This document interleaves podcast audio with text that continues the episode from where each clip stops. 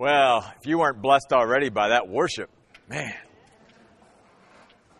Sometimes she just picks out songs that just, well, she always picks out songs that just resonate, but something about that Only Jesus song that just, it's the way it should be. It's the way it should be. Titus chapter one tonight, but also, while you're turning, got a couple other places for you. I want you to turn to Matthew seven, verse fifteen, and I want you to turn to Acts chapter twenty. Matthew seven, Acts chapter twenty.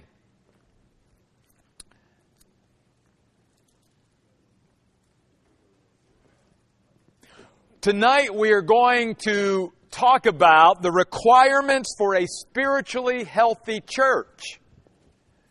And now obviously, if these are requirements for a spiritual healthy church made up of Christians, then they would also be requirements for a spiritual, spiritually healthy Christian too. So you and I can apply these principles to us individually, but obviously in this context, Paul is writing to Titus, and he's saying, Titus, after these churches have been planted on the Isle of Crete, there needs to be now spiritual leadership and spiritual organization and spiritual order given to these local churches, and they need to accomplish certain things. And we saw last week that the reason why spiritual leaders are raised up in local churches is for three things: discipleship, direction, and doctrine. That they are to take the lead in discipling each other, because Jesus said, go into all the world and make disciples. He didn't just say, get people saved. He didn't just say, make believers. He said, make disciples. And there's a difference between a Christian and a disciple. And so discipleship has to take place, and the leaders have to sort of be the, the examples of that. Direction talks about the direction that we're headed, being an example and a model from our home to everywhere. And then doctrine. Doctrine. We ended with chapter one, verse nine, where it says, spiritual leaders must hold firmly to the faithful message as it has been taught, so that he will be able to give exhortation in such healthy teaching and correct those who speak against it. We said two things. Spiritual leaders, and really every Christian in the local church, should be able to do two things. They should be able to convey truth, the truth of God's Word, and we should be able to confront error. Now, I want to pick up on that tonight, because I want to go back just for a moment to that verse nine. Because notice he uses the word healthy teaching there. He uses this phrase throughout the letter. A verse we're going to look at a little bit closer a little bit later on, but I want to mention it now. It's verse thirteen of chapter one. Such testimony is true. For this reason, rebuke them sharply, that they may be healthy in the faith. He's talking there about people being spiritually healthy, spiritually fit, um, spiritually whole, not diseased, if you will, not sick spiritually, uh, not ill spiritually, but spiritually healthy. Now, in order for people to be spiritually healthy, we need to uh, nourish ourselves on the right spiritual food. Bad food spiritually is going to affect us just as it would in the physical realm. If you and I want to be physically healthy, then we have to have a diet of good food.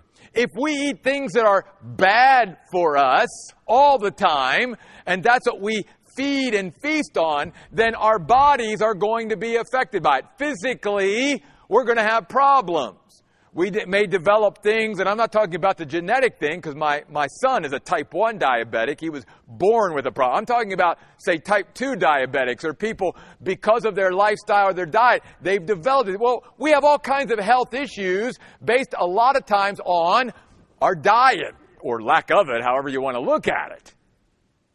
And the correlation is good food makes us feel good and feel better and all of that. Bad food can affect us negatively. And then we go even a step further, Because what he's talking about here even talks about things that are diseased, things that are destructive. Think of it as things that are poisonous. I mean, you and I wouldn't want to go to someone's home and have this big spread put out in, in, before us at, at a meal as a guest and, and know that one of those things is really bad for us. Uh, it could be put, we don't know which one that is. Would we take of anything? Probably, no, I, I'm not eating anything, because if I pick out something bad, we wouldn't invite somebody over to our house and feed them knowingly something that, that uh, is spoiled, something that could cause food poisoning or cause them to feel bad. And yet in the spiritual realm, we have to be careful that as Christians, and in the local church especially, and here's sort of the first point then tonight of a requirement for a spiritually healthy church, we must be zealous for the truth. We must be zealous for the truth. That's what he began to talk about in chapter one, verse nine.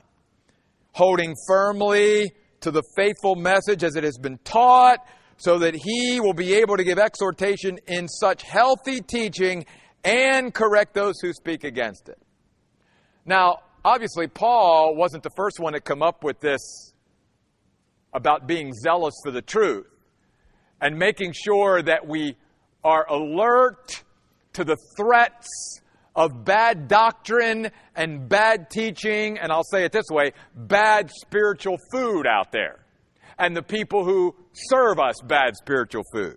So back in Matthew seven fifteen, look at what Jesus even said. He said in Matthew seven fifteen, watch out, be alert to the threat of false prophets who come to you in sheep's clothing, but inwardly are voracious wolves. In other words, Jesus is saying, be careful, Christian. There's going to be false prophets peddling bad spiritual food. Now, they're not going to come at you as wolves. They're going to come at you clothed as sheep. So it's going to be harder to detect, which is one of the reasons why we must be zealous for the truth, and we must be aware of the threats, you see. Then turn over to Acts chapter twenty. Paul picks up on this in the book of Acts chapter twenty. I want to begin in verse twenty-eight. Paul here is talking to the Ephesian spiritual leaders of the church at Ephesus. Watch out for yourselves and for all the flock of which the Holy Spirit has made you overseers, to shepherd the church of God that he obtained with the blood of his own son. I know that after I am gone, fierce wolves will come in among you, not sparing the flock. Even from among your own group, men will arise, teaching perversions of the truth to draw the disciples away after them. Therefore, be alert. Remember that night and day for three years I did not stop warning each of you with tears. And now I entrust you to God and to the message of His grace. This message is able to build you up and give you an inheritance among all those who are sanctified. I warned you, be careful. Wolves are coming. Even from within your church, he says, there will be people who are peddling bad doctrine, bad teaching, unhealthy spiritual food. And what the Bible is teaching is if we're going to be a healthy church, if we're going to be a spiritually healthy church, if we're going to be a spiritually healthy Christian, then we must be alert to the threat of all that bad doctrine, bad teaching, and bad spiritual food out there, and we must be zealous for the truth. Because if we are taking in and feeding ourselves on bad doctrine and bad teaching and things that are bad and diseased spiritually, then it will negatively affect our spiritual life, you see. So, back to verse ten of Titus chapter one. Notice then what Paul says to Titus. Again, all under the principle of being zealous for the truth and alert to the threat. For there are, notice, not few, he says, there are many rebellious, not willing to submit to the authority of God and His Word, people, idle talkers, literally in the Greek, windbags, blowhards, a lot of hot air, but no substance to what they are teaching. And they're deceivers, because obviously they're not teaching the truth of God's Word. Then we get a little bit of a hint into their angle here in this context. He says, especially those with Jewish connections. And we're going to see later on, like in verse fourteen, he says, don't pay attention to the Jewish myths and commands of people. What was primarily and specifically going on here was that there was a Jewish influence there that was trying to bring Christians back under the law. There was this focus on legalism rather than grace. And obviously, Paul's going to talk more about that later on in Titus chapter two. But false teaching and false doctrine and bad doctrine and diseased food and all of that can take all kinds of form. Anything that deviates from the truth of Scripture is bad for us spiritually. Bad for us spiritually. Notice that Paul here then says, verse eleven, who must, it is of absolute necessity in the local church that anyone who's teaching something other than the truth of God's Word must be silenced. Literally bridled, muzzled. Shut them up. See, it is the responsibility of spiritual leaders especially, but really for all Christians, to make sure that we shut down false teaching, that we don't allow it into our lives or into the lives of anyone else. Why? Because again, bad teaching, diseased food will negatively affect us. Now, let me say some things about this that I think even for some Christians would cause them to go, whoa, I... that's pretty radical. Yeah, it is. Yeah, it is. Paul has a zero-tolerance policy regarding teaching that deviates from Scripture. He says we must shut down any and all who are teaching something other than the Word of God. Notice that Paul, and I'll say it this way, beyond Paul, that God does not believe in freedom of speech in the local church,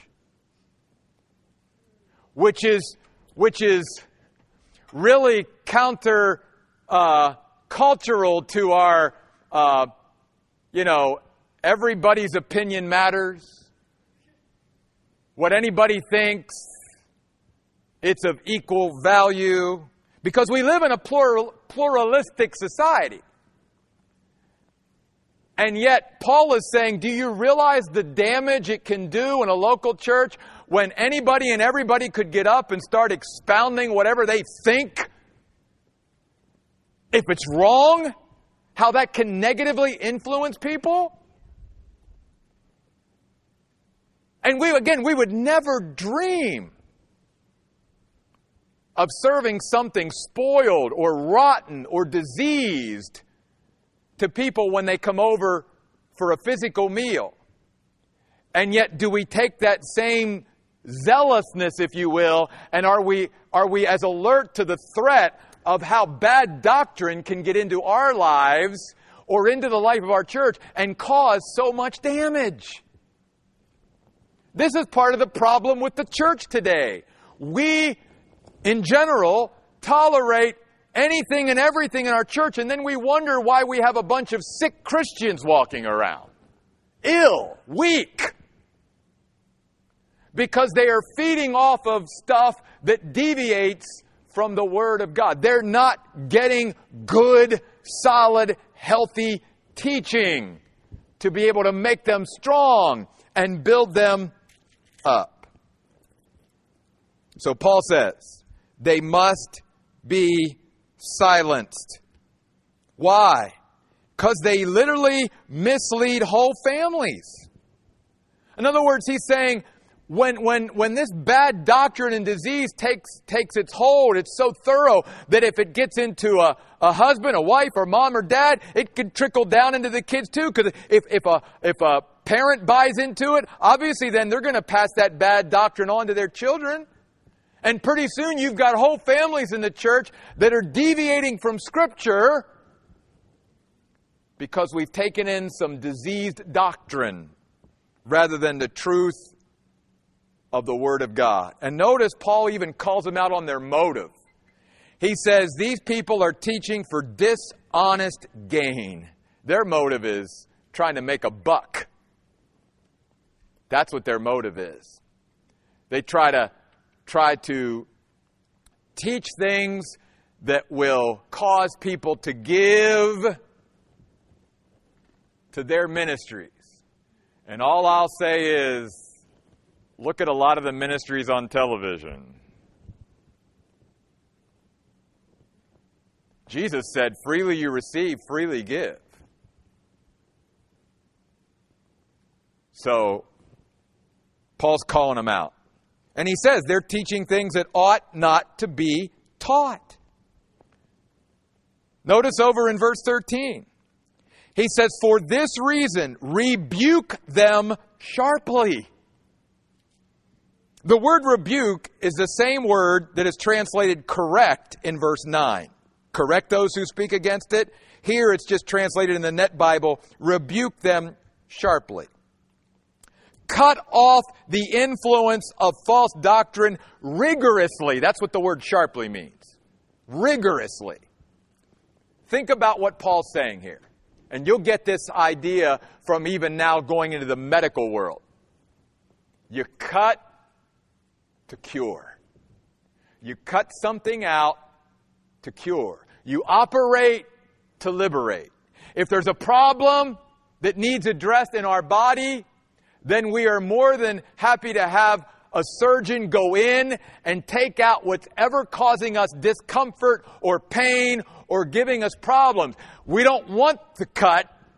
But if the cutting into our body and the taking whatever out there that's causing us problems is going to come out, then I feel so much better, you see. And that's what Paul said. We've got to cut out the bad doctrine, the disease doctrine, and get it out of our churches and get it out of our lives because it's, it's damaging us. It's causing us issues and problems, you see. And that's why he makes no bones about it. We need to rebuke sharply. Again, notice what he says. So that they may be spiritually healthy in the faith. That's the first step, in a sense. It, it gets them to a better place. But then notice what else it does. Then he says, and not pay, and in the Greek language it's in the present tense, meaning it's continual action. And they will continually not pay attention to Jewish myths and commands of people who reject the truth. Here, here's what Paul's saying, just like in the physical world. If I eat a bunch of junk food and I want to change my diet, I've got to, I've got to go through that process of changing my taste buds and changing my my desires and all of that. So as I as I start and launch out to eat, say, stuff that's better for me, it, it it's hard at the beginning. But but here's what happens. When I begin to take in a good diet, part of the byproduct of that is then the things that I used to eat that were junk, I don't quite desire as much as I used to because now I'm developing uh, a new appetite. I'm, I'm developing new tastes. I'm uh, I'm sort of forming uh, a new palate. I'm changing my palate so that the things that are better for me actually taste good to me now, and the things that aren't as good for me don't taste as, as good. And over time, I will even lose my sort of appetite for those other things. And that's what Paul says happens spiritually. The more you and I are in the Word of God, the more we never want to get out of the Word and go to anything else. The more I get a taste of this luscious steak that God puts before me every day, medium rare, That's the way I like my steak. Cut it with a, a fork because it's like butter. Chew on that and go, oh, man, why would I ever want to go back to something else? And you know that. You know that. Because whether it's here through the Oasis or through some other Bible teaching ministry or whatever, when you get a taste of the Word and you start feeding and feasting on the Word through Bible teachers and even through your own life, you realize, oh my goodness, look at this, what I what I have here. And you don't want to go back to just the junk. You, you, you now start to develop a taste for this. And that stuff doesn't even appeal to you anymore. That's what Paul says is happening here. But it all starts with the very first requirement for a healthy church. Be zealous for the truth. And be aware of the threat of diseased teaching and diseased spiritual food. Because if we take in bad food spiritually, it affects us negatively spiritually. If we take in good food spiritually, then it makes us spiritually healthy.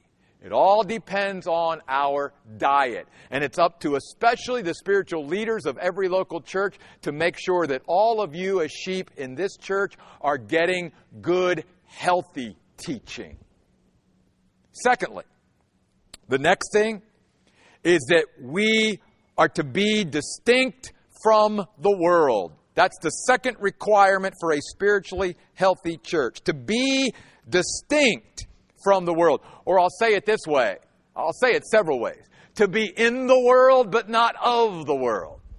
To not allow the culture around us to influence us as Christians. To be able to be our own person and not be influenced by the bad diet and the undisciplined lives and, and, and the uh, ungodly appetites of all those people around us, if you will. Notice what Paul says in verse twelve. A certain one of them on the Isle of Crete, in fact, one of their own prophets said, Cretans are always liars, evil beasts, and lazy gluttons, and such testimony is true. People on the Isle of Crete in Paul's day had a terrible reputation because they were people of terrible character.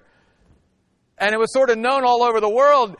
If you were a Cretan, that was that was like a derogatory term. In fact, even today, some every once in a while you might even hear, "Oh, you're a Cretan." It just means, "Ooh, you know, you're you're not a very nice person." I mean, that that term every once in a while you hear it filter out, but it goes back to this reputation that they built for themselves years ago. And yet, notice Paul had Titus establish local churches on this island. But what Paul is saying in all this is, you and I, if we're going to be spiritually healthy, a community of believers, or even an individual Christian, though we are in the world, we can't be like them. We can't allow who they are and how they live and their perspective and their mindset and their value system and all that to become ours. It's got to be the other way around. We've got to influence them, which is why, again, we saw that the overarching theme of the book of Titus is that we wear the Word of God well, that we wear the message well enough that it appeals, it attracts, it is compelling to others so that it draws them to God and to His Word. But in order to do that, that means we got to be different from the world. We, we can't be like them. We've got to be different. And, and so, again, this sort of sets in contrast. There are so many churches today and so many Christians that think that if I want to reach the world for Jesus, I got to become like them. No. No, just the opposite. If you and I are going to reach those people for Jesus Christ, then that means we've got to be absolutely different from them. And yet so many churches today are trying to bring people into their church, especially unsaved people and people who are searching and stuff, but they're using worldly methods to do it.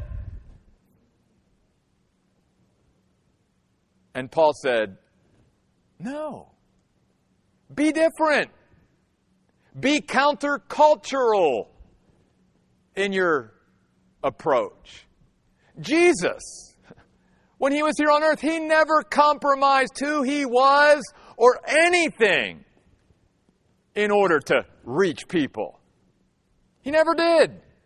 If they didn't want to come the way he said you've got to come,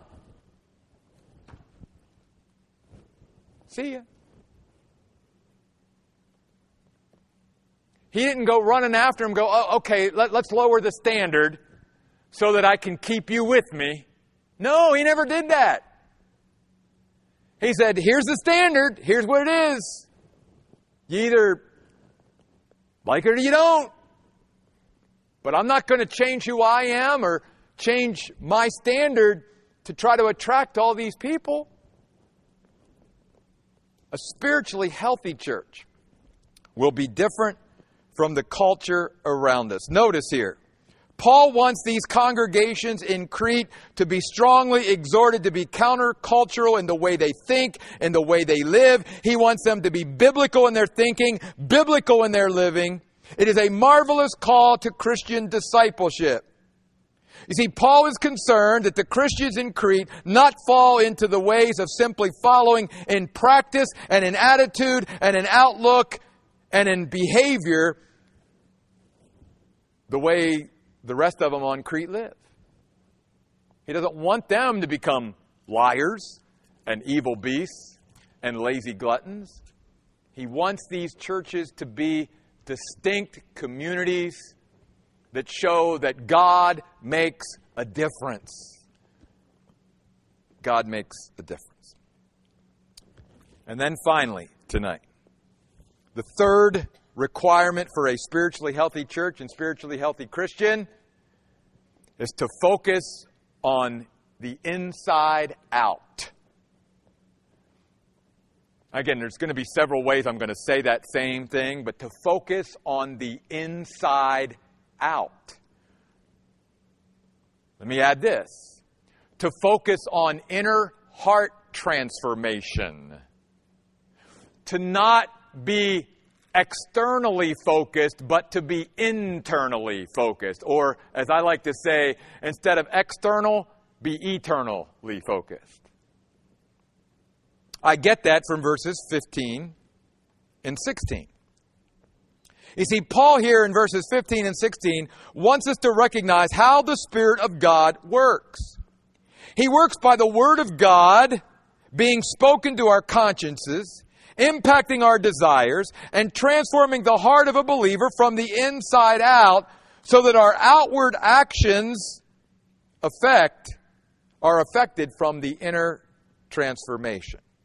Notice he says in verse fifteen, all is pure to those who are pure, but to those who are corrupt and unbelieving, nothing is pure, but both their minds and consciences are corrupted. You could also add the word there, polluted or contaminated. Same, same concept. See, what Paul is saying is this, and we can get this picture from, from nature. If the source of a spring is pure, then obviously all the water that is flowing out of that spring will be pure. That's what he's saying in verse fifteen. But it has to start at the source. If the source of a spring is polluted or contaminated, then everything that flows out of that is going to be contaminated and polluted and corrupted. But it goes back to the source. You see, the problem with these people, especially in this context, with the Jewish connections and teaching Jewish myths, is just like a lot of the Jews, they were always focused on the outward. They were focused on the externals. They never were focused on the heart and on the inner transformation that takes place. God works from the inside out, not from the outside in. And you and I, if we're going to be spiritually healthy, then we've got to quit focusing on all the externals and try to get all them right. All we've got to do is let God begin to speak into and change our heart. And once God gets a hold of our heart, then everything externally will start to take care of itself. That's why the Bible says, you know, take care of your heart. Out of it are all the issues of life, you see. It has to come from the inside out.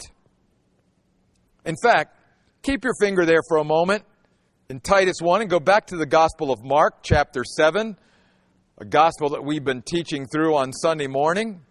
Mark's Gospel, chapter seven, Jesus taught this very same thing to his followers early on in his ministry. I want to begin in verse fourteen of Mark chapter seven.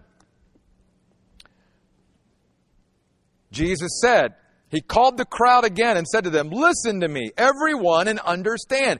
There is nothing outside of a person that can defile him by going into him.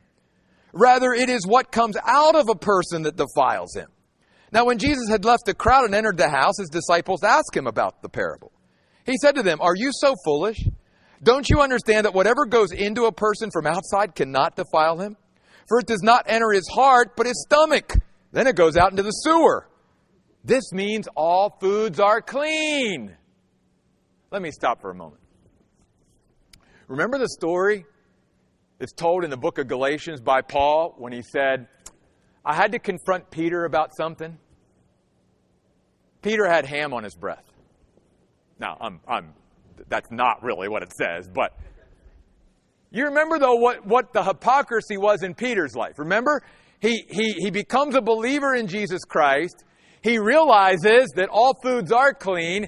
He, he, he understands it's not about the externals. It's, it's about the internal. It's about the heart. So I don't have to worry about eating ham. So I can start eating ham. But then Paul said later on, here's what happened. Peter started hanging around a bunch of Jewish legalists. And he got influenced by them. And all of a sudden, he stopped eating ham, which was bad enough. But then he started to teach his brothers and sisters in Christ, don't eat ham. And Paul confronted him. Paul rebuked him. Paul said, whoa, whoa, whoa, Peter. Don't you understand the teaching of our Lord? It's not about anything external. That doesn't affect us. It's about our heart. And God wants our heart.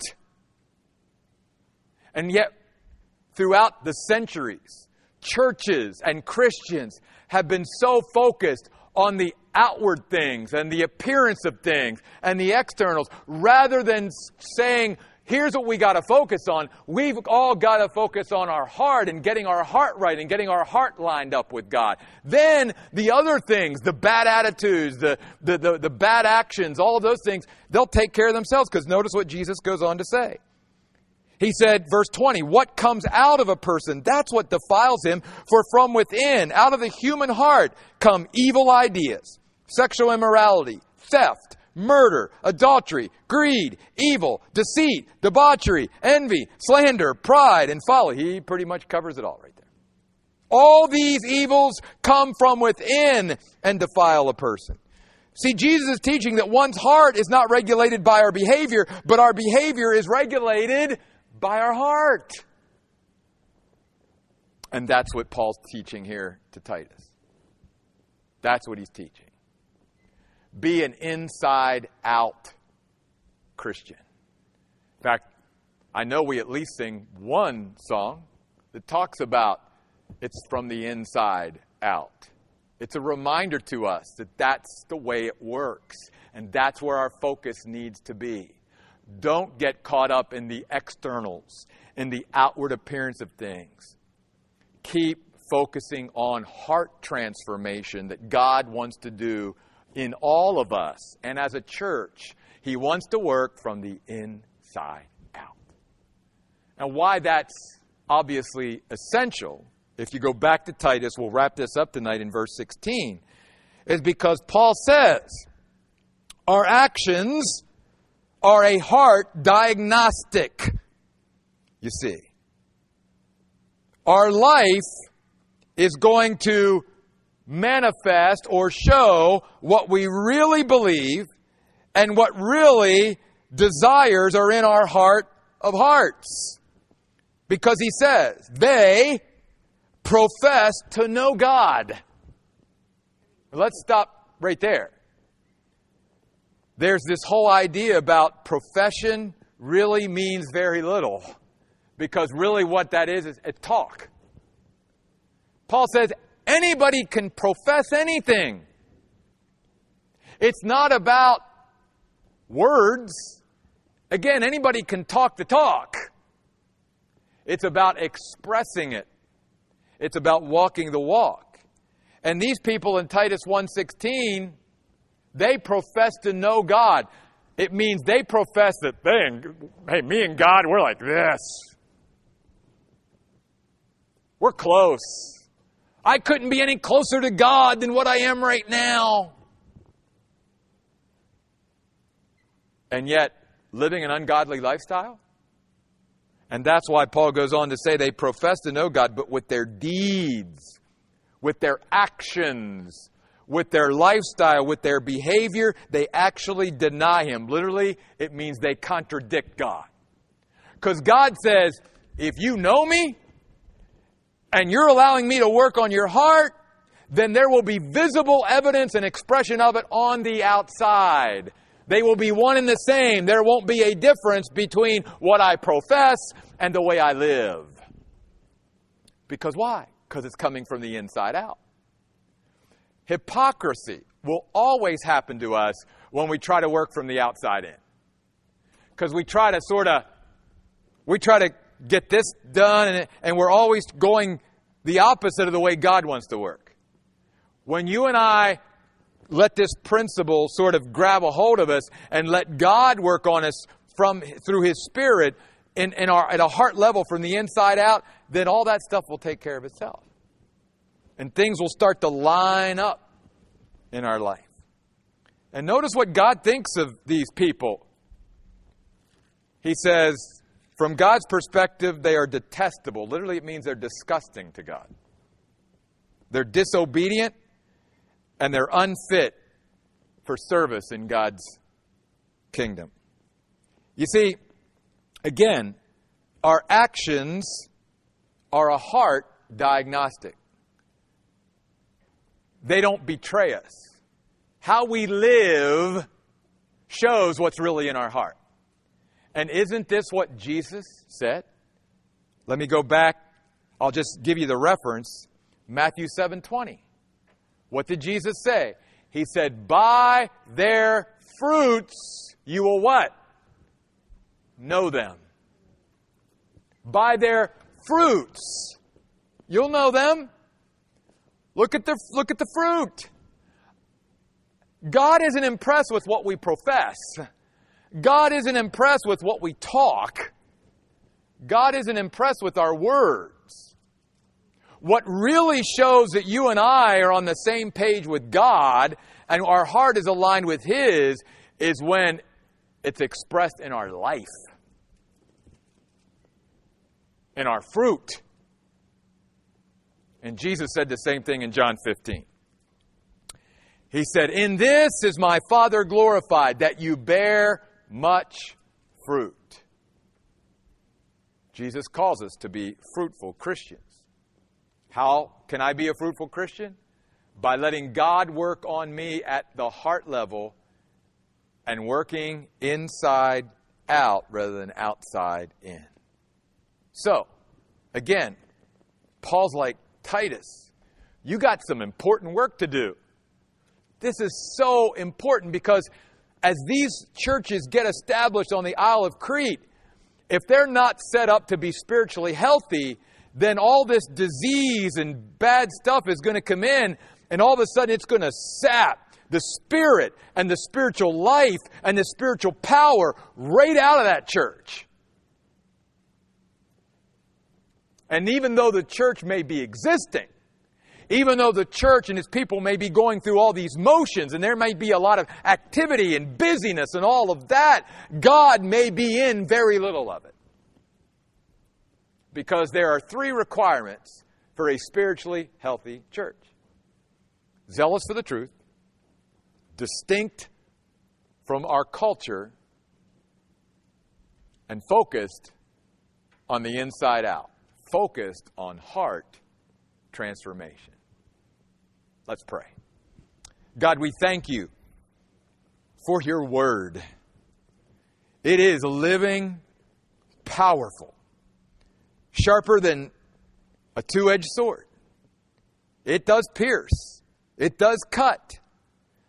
But God, it is always sent forth cutting to cure, operating within us to liberate us, to set us free, to get out of our lives the disease and the diseases spiritually that are making us anemic and weak and sickly and ill spiritually.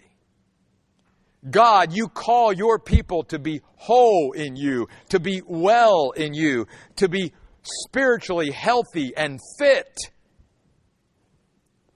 But God, there are certain requirements that are necessary for that. And I pray that not only would we as a local church seek to follow this instruction tonight, but that each of us as believers would also do the same. That we would be aware of the threat of bad, diseased doctrine and bad spiritual food that is out there all over the place. And that we would only take in the good food that's going to make us spiritually healthy and push away that bad food that's only going to hurt us spiritually. And God, help us to realize that we will never reach the world by being like the world, but by being distinct and different.